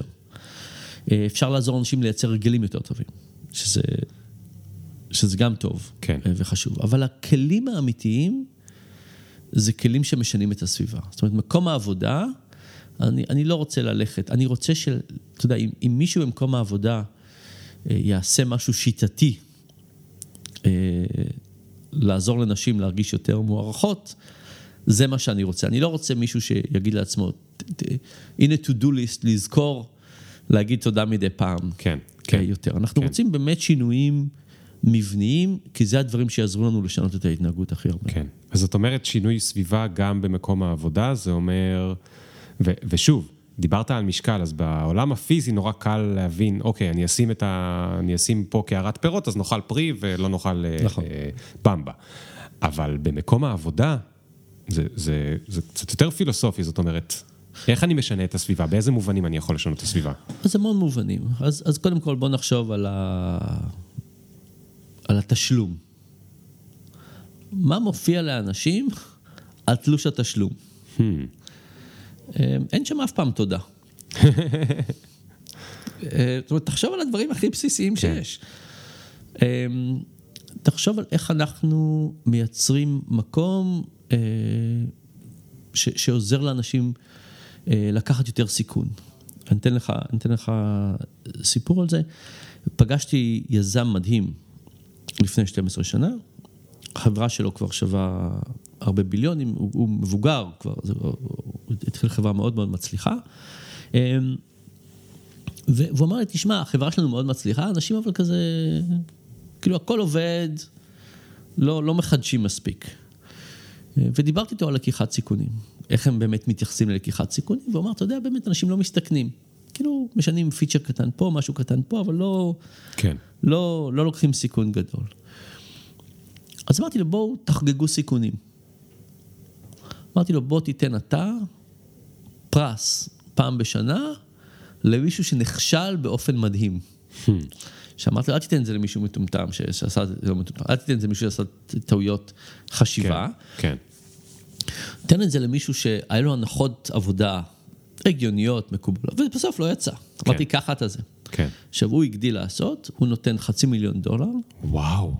ושלושה חודשים זמן לעבוד על הפרויקט הבא, ולא רק זה, לא רק הזוכה, אלא כל מי שנכשל, מציג ביום הזה. אז ביום הזה יש פוסטרים של כל הפרויקטים, כן, מה ההנחות, מה למדנו, מה טעינו. עכשיו, דבר ראשון, מאוד טוב ללמוד מטעויות. כן.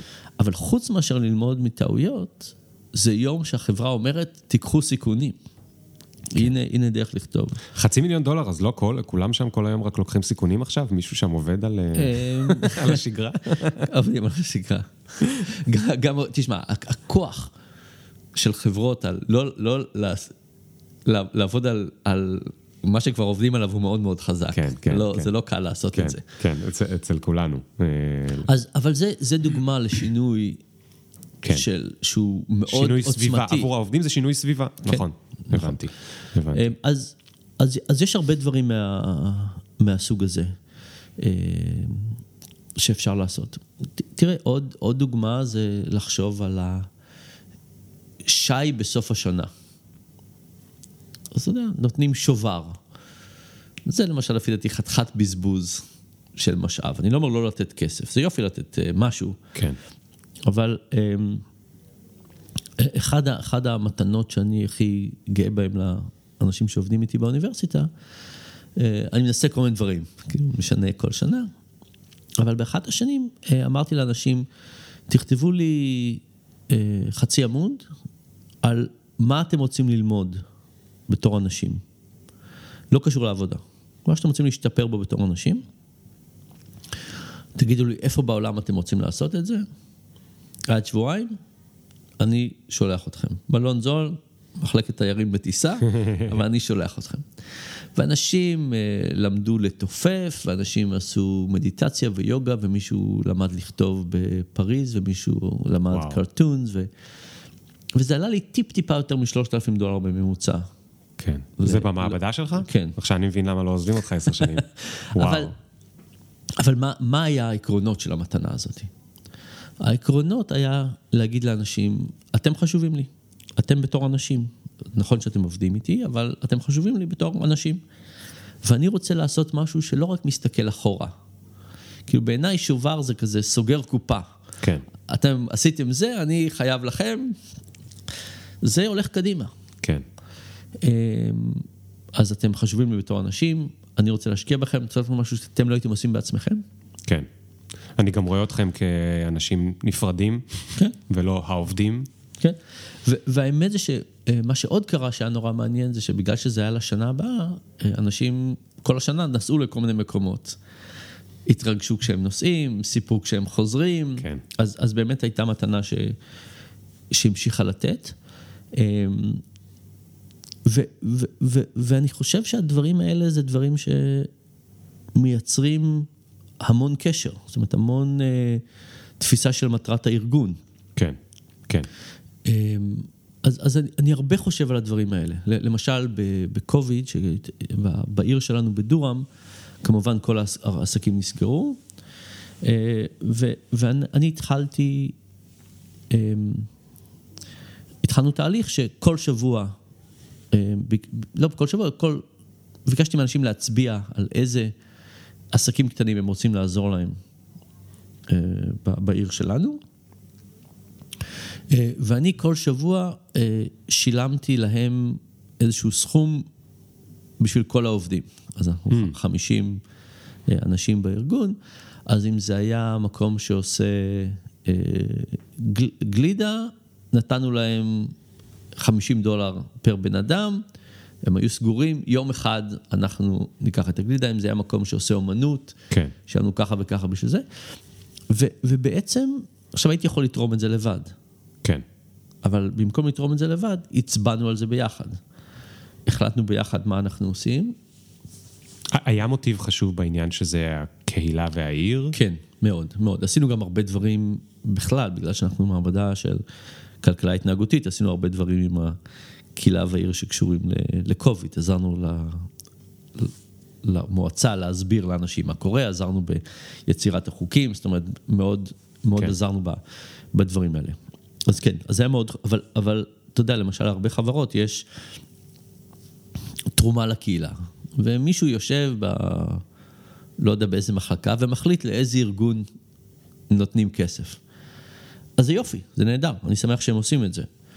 אבל אם עושים את זה בלי לערב את כן, העובדים, אה, אין, אין תחושה של אנחנו עושים את זה ביחד. כן, ומה ש, מה שיצרתי זה בעצם תחושה של המעבדה, שכולם מרגישים שאנחנו בתקופה הזאת עזרנו עוד. כן. עשינו עוד. וגם אם אני, אני לא יודע אם זה באמת קשור, אבל זה קצת מתקשר לי גם לאפקט איקאה. זאת אומרת, זה שאני החלטתי למי אני תורם, אני מרגיש קצת יותר תורם. בהחלט, נכון? בהחלט. וזה גם מה שהכנסת ללמונייד, או לפחות, אני לא יודע אם זה עדיין נכון, אבל זה מה שעשה את היח"צ לפני אה, כמה כן, כן, שנים. עדיין נכון, שאני ודאי. בוחר למי ילך החלק בביטוח שלי שלא ישומש בקבוצה כן. שלי. כן, אה, זה חלק מאוד מאוד חשוב, אה, מאוד בסיסי ומהותי. אז כן, אז זה, זה, זה דברים שאתה אומר, אתה, אתה משנה את היחסים באופן מובנה כן. אה, לעשות, וכשאתה, וכשאתה כן. טוב, אנחנו מתקרבים לסיום, יש לי עוד שתי שאלות. אה, אחת אה, גדולה ואחת קטנה. הגדולה היא... כנרת בקבוצה שאלה שאלה מאוד שאהבתי, כי כולנו חושבים עליה כל הזמן, בטח גם בעולם העבודה ובעולם הפרויקטים, איך, איך מכריעים בין ההווה והעתיד. זאת אומרת, אה, איך אני, איך אני מכריע בין, בעצם בין טווח קצר לטווח ארוך. בטווח הארוך אני צריך לבנות את עצמי ואולי לשלם מחירים וזה, ואתה בטח יודע, אתה באקדמיה שם, זה כל הזמן, הם בונים על בונים על בונים על בונים, וכמו שאמרת, אם לא ייתנו להם קביעות, אז לאן כל זה הלך, הם יצטרכו ללכת למקום אחר. וגם בעידן עכשיו, שבטח אצל עצמאים, הפנסיות זה משהו שהרבה אנשים לא סומכים עליהם, לא יודע אם זה בצדק או לא, אבל לא סומכים עליהם. אז האם אני צריכה להמשיך אה, ל- ל- לעבוד על איך אני אפרנס את עצמי הרבה שנים, או אתה יודע, אני יכולה מחר אה, שיפול עליי, אה, אני יכולה ליפול ממטוס. כן. טוב, אז, אז אני חושב שלחיות ולהרגיש שאולי לחיות רק להיום זה בטח לא החלטה, החלטה הנכונה. אמ, אני חושב שגם כשאומרים שאנחנו רוצים לחיות לטווח הרחוק, אה, עדיין יש שאלה שלמה במה אנחנו משקיעים. אמ, ואני חושב שלמשל, כמו שדיברנו, להשקיע בהון האנושי ובפיתוח האישי זה, זה עסק טוב. של עצמך, אתה של מתכוון. עצמנו, כן. כן. אז למשל, אם הייתי אומר, אני עכשיו יכול לקבל עבודה א' או עבודה ב', עבודה א' מכניסה יותר ועבודה ב' היא כמו תואר שני במשהו, אה, הייתי בוחר את, את עבודה ב'. כן. אמ, תראה, קשה להגיד, קשה לענות על השאלה הזאת באופן אבסולוטי, כי תלוי מה ובאיזה אינטנסיביות וכולי. כשמדובר על כסף, בוא נניח שמימד אחד זה כסף, כמה להרוויח עכשיו מול כמה להרוויח אחרי, אחרי זה, אמ, צריך להבין שני דברים. אחד, זה שכשאנחנו נמצאים בלחץ כלכלי, מאוד רע לנו. זאת אומרת, אם, אם מישהו היה אומר, אני עכשיו יכול לעבוד ב- בעבוד, בעבודה ש, שתלמד אותי המון, אבל אני עכשיו צריך לגור בקופסה כן. עם עשרה שותפים, אמ, ו- ולא להיות מסוגל, לא לדעת מאיפה החשבון חשמל מגיע, זה חיים מאוד לא טובים. זאת אומרת, מסתכלים על, על, על כסף, כשאנחנו מרוויחים מעט מאוד ואנחנו בלחץ כלכלי, זה בעיקר mindset. כשאנחנו בלחץ כלכלי, דברים רעים קורים. אה, זה נקרא scarcity mindset, זה עולה לאנשים בין 10 ל-15 נקודות IQ. זאת אומרת, לא לטווח רחוק, אבל כשמישהו נמצא בלחץ כלכלי, התפקוד, נניח אני ואתה היינו קמים, כן. ועכשיו היינו מדברים את השיחה הזאתי, אבל אני הייתי שואל את עצמי, מאיפה יהיה לי אוכל לארוחת צהריים? אז התשובות היו פחות טובות וקשורות ומעמיקות. מעריכים בין- בין 10 ל-15 נקודות ב-IQ, שזה יורד. זאת אומרת, לחץ כלכלי הוא פשוט רע. עכשיו, כל אחד יש לו מקום אחר של מה מלחיץ אותו, ו... כן. אז הייתי מנסה לעשות, אה, להגיע, להגיד, זה אני לא מוכן להיות פה. אה, זה נקודה אחת. נקודה שנייה זה כמובן שלכסף קצת מתרגלים. אה, כלומר, אם אנחנו עוברים לדירה יותר יקרה, עם מרפסת שצופה לים, יש לזה יתרונות נהדרים, אבל אנחנו נקבל מזה פחות שמחה מאשר אנחנו חושבים שנקבל את זה לאורך הזמן, למרות שזה מרפסת לים, כן. וקצת קצת נתרגל. אז צריך להבין שכשאנחנו מסתכלים על עלייה מאוד גדולה במשכורת, או עלייה, אנחנו מעריכים אותה בהערכת יתר. כן. כן. אז, אז אני חושב שצריך מאוד לחשוב על, על resilience, על, על לא לדאוג. שמיכת ביטחון, לא כן. לדאוג, זה, זה מאוד חשוב. אמ, אני חושב שלפעמים הרדיפה אחרי כסף בטווח הקצר היא, היא יש לה הערכת יתר מבחינת האפקט שלה על, ה, על החיים שלנו. זאת אומרת, כמה אני באמת אהיה יותר מאושר לעומת כמה שאני מדמיין שאני אהיה יותר מאושר. בדיוק. ו, ו, אז מבחינת הכסף, הייתי אומר, אמ, אפשר לוותר קצת עכשיו בשביל דברים לעתיד, כן. אה, שהם, שהם סטוקסטיים, כלומר, יכול להיות שאני אשקיע בלעבוד ב... ב-X כמה שנים, וזה ישפר אותי מאוד, ויכול להיות שלא. כאילו, גם העולם משתנה, גם אני אשתנה, יקרו כן. כל מיני דברים. אני מכיר מעט מאוד אנשים שהתחרטו על השקעה אמיתית בהון אנושי. אני חושב שמאוד קשה אה, להתחרט על זה. אה, ועוד עוד משהו חשוב, זה, זה צריך להבין שלעבוד בסביבה שאנחנו אוהבים, זה, זה נורא חשוב. זאת אומרת, אה, אנחנו, כמובן, זה טריוויאלי להגיד, אנחנו מבלים הרבה שעות במקום העבודה, אמ, אבל ההבדלים במקום העבודה, בין מקום עבודה שמשמח אותנו להגיע ובין מקום עבודה שלא, הם הבדלים מאוד מהותיים. כן. ו, ואפשר להסתכל על, כאילו, יש לי את החיים ויש לי את העבודה, זה לא, זה לא הסתכלות נכונה. אני חושב שזו הסתכלות של, uh, העבודה היא שם לייצר כסף ואני מנסה ליהנות זה, זה לא ההסתכלות הנכונה. אנחנו, אני, אני למשל, אה, תחשוב על בית. אפשר לחשוב על בית בתור השקעה.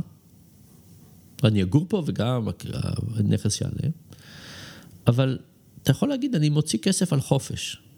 לצאת לנסוע ל... לא יודע לאיפה. כן. למה לא להפסיד כסף על בית? הנה בית, שיהיה לי מה זה כיף לגור בו, ורוב הסיכוי שאני אפסיד עליו כסף. אז אנשים יגידו, בטח לא, כי בית צריך, אני רוצה לקנות דירה שתעלה עם הערך. כן. אבל אם אתה אומר, לא, אבל זה חלק מהאוסף חוויות שלי בעולם. ואם זה ירד בערך, אז אולי אני אעשה לי קצת פחות חופש, אבל יהיה לי כיף כל יום לקום, לקום בבוקר. כן. אז אני חושב שמאוד חשוב להבין בעבודה את, ה, את הצוות ואת ה... ו, ולעשות, אז, אז להתמקד יותר מדי על הכסף, זה לא טוב, אלא אם זה, ב, אנחנו בקצה התחתון. אמ, צריך להתמקד יותר בבניית ההון האנושי שלנו, הדברים שלנו, וחשוב מאוד לעבוד במקום שאנחנו שמחים לקום בבוקר ו... כן. ולהגיע לשם.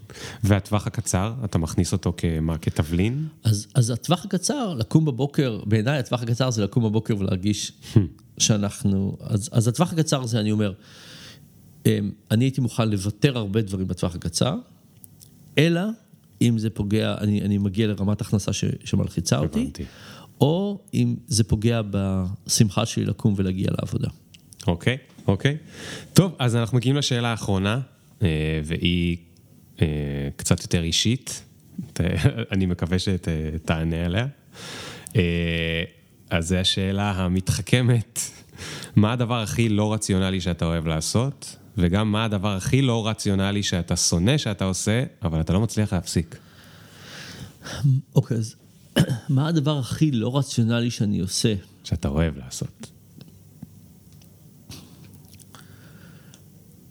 אמ, טוב, זה, זה, זה נראה לך שאלה אה, קלה, אבל, אבל תראה, השאלה היא איך אנחנו מגדירים רציונליות. אבל אם אנחנו מגדירים רציונליות בהגדרה הסטנדרטית, שזה משהו שהוא אה, אנוכי ועושה מקסימיזציה לרווחים וכולי, הכלכלה הרגילה. כן. אה, אני חושב שהדבר הכי לא רציונלי שאני עושה כרגע זה אני אה, הסכמתי להיות היושב ראש של אינקלו. אינקלו זה רשת הבתי ספר המכילים של עדי אלטשולר, שלוקחת ילדים עם אה, מוגבלויות ולא מוגבלויות ומלמדים אותם ביחד. יש לזה המון סיבות טובות. אתה יודע, לא רציונליות סטנדרטית זה כאילו, מה אני... כן. זה, זה, אבל, אבל אם אתה שואל, אני, אני חושב שמה שאתה מתכוון זה איזה דברים אני עושה שאני מתחרט עליהם. כן. זאת אומרת, שאני, שאני מרגיש שהם אה, לא נכונים. זאת אומרת, טעויות, שאני, שאני מודה בטעויות, זה לא שזה כן. לא רציונלי או סטנדרטי. גילטי פלז'ר בביטוי הפופולרי. אז, אז גילטי פלז'ר אין לי הרבה.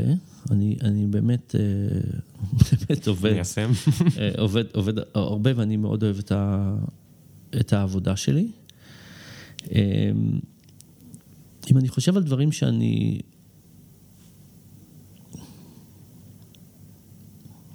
שאני עושה ואני טועה בהם, שאני כאילו אומר, הנה עוד טעות שעשיתי,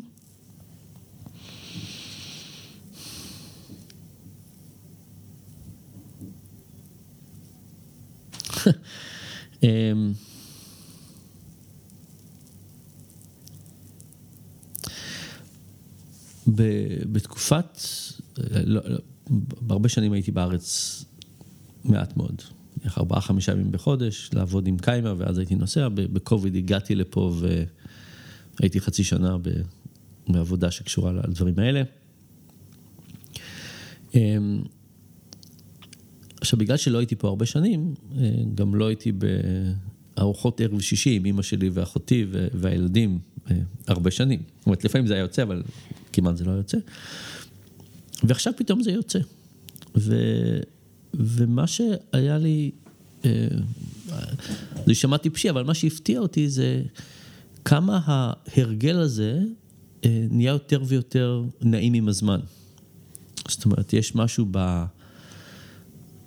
ריטואל? זה, זה, זה לא תמיד, אתה יודע, אתה אומר, מכל הדברים בעולם, מה הכי מעניין לעשות? זה לא תמיד הדבר הכי מעניין לעשות כן. מכל הדברים בעולם, אבל ככל שזה מתמשך ונהיה יותר פינה בחיים השבועיים שלי, הסיפוק והשמחה וה, והקלות שזה, שזה קורה, היא כן, מאוד, כן.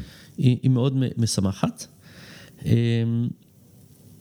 אז, אז אז זה, זה כאילו ההתבוננות שלי על הדבר הזה, ולמרות שאני מבין את זה, אני לפעמים מתפתה לוותר על זה, כי יש משהו שאני חייב, כן.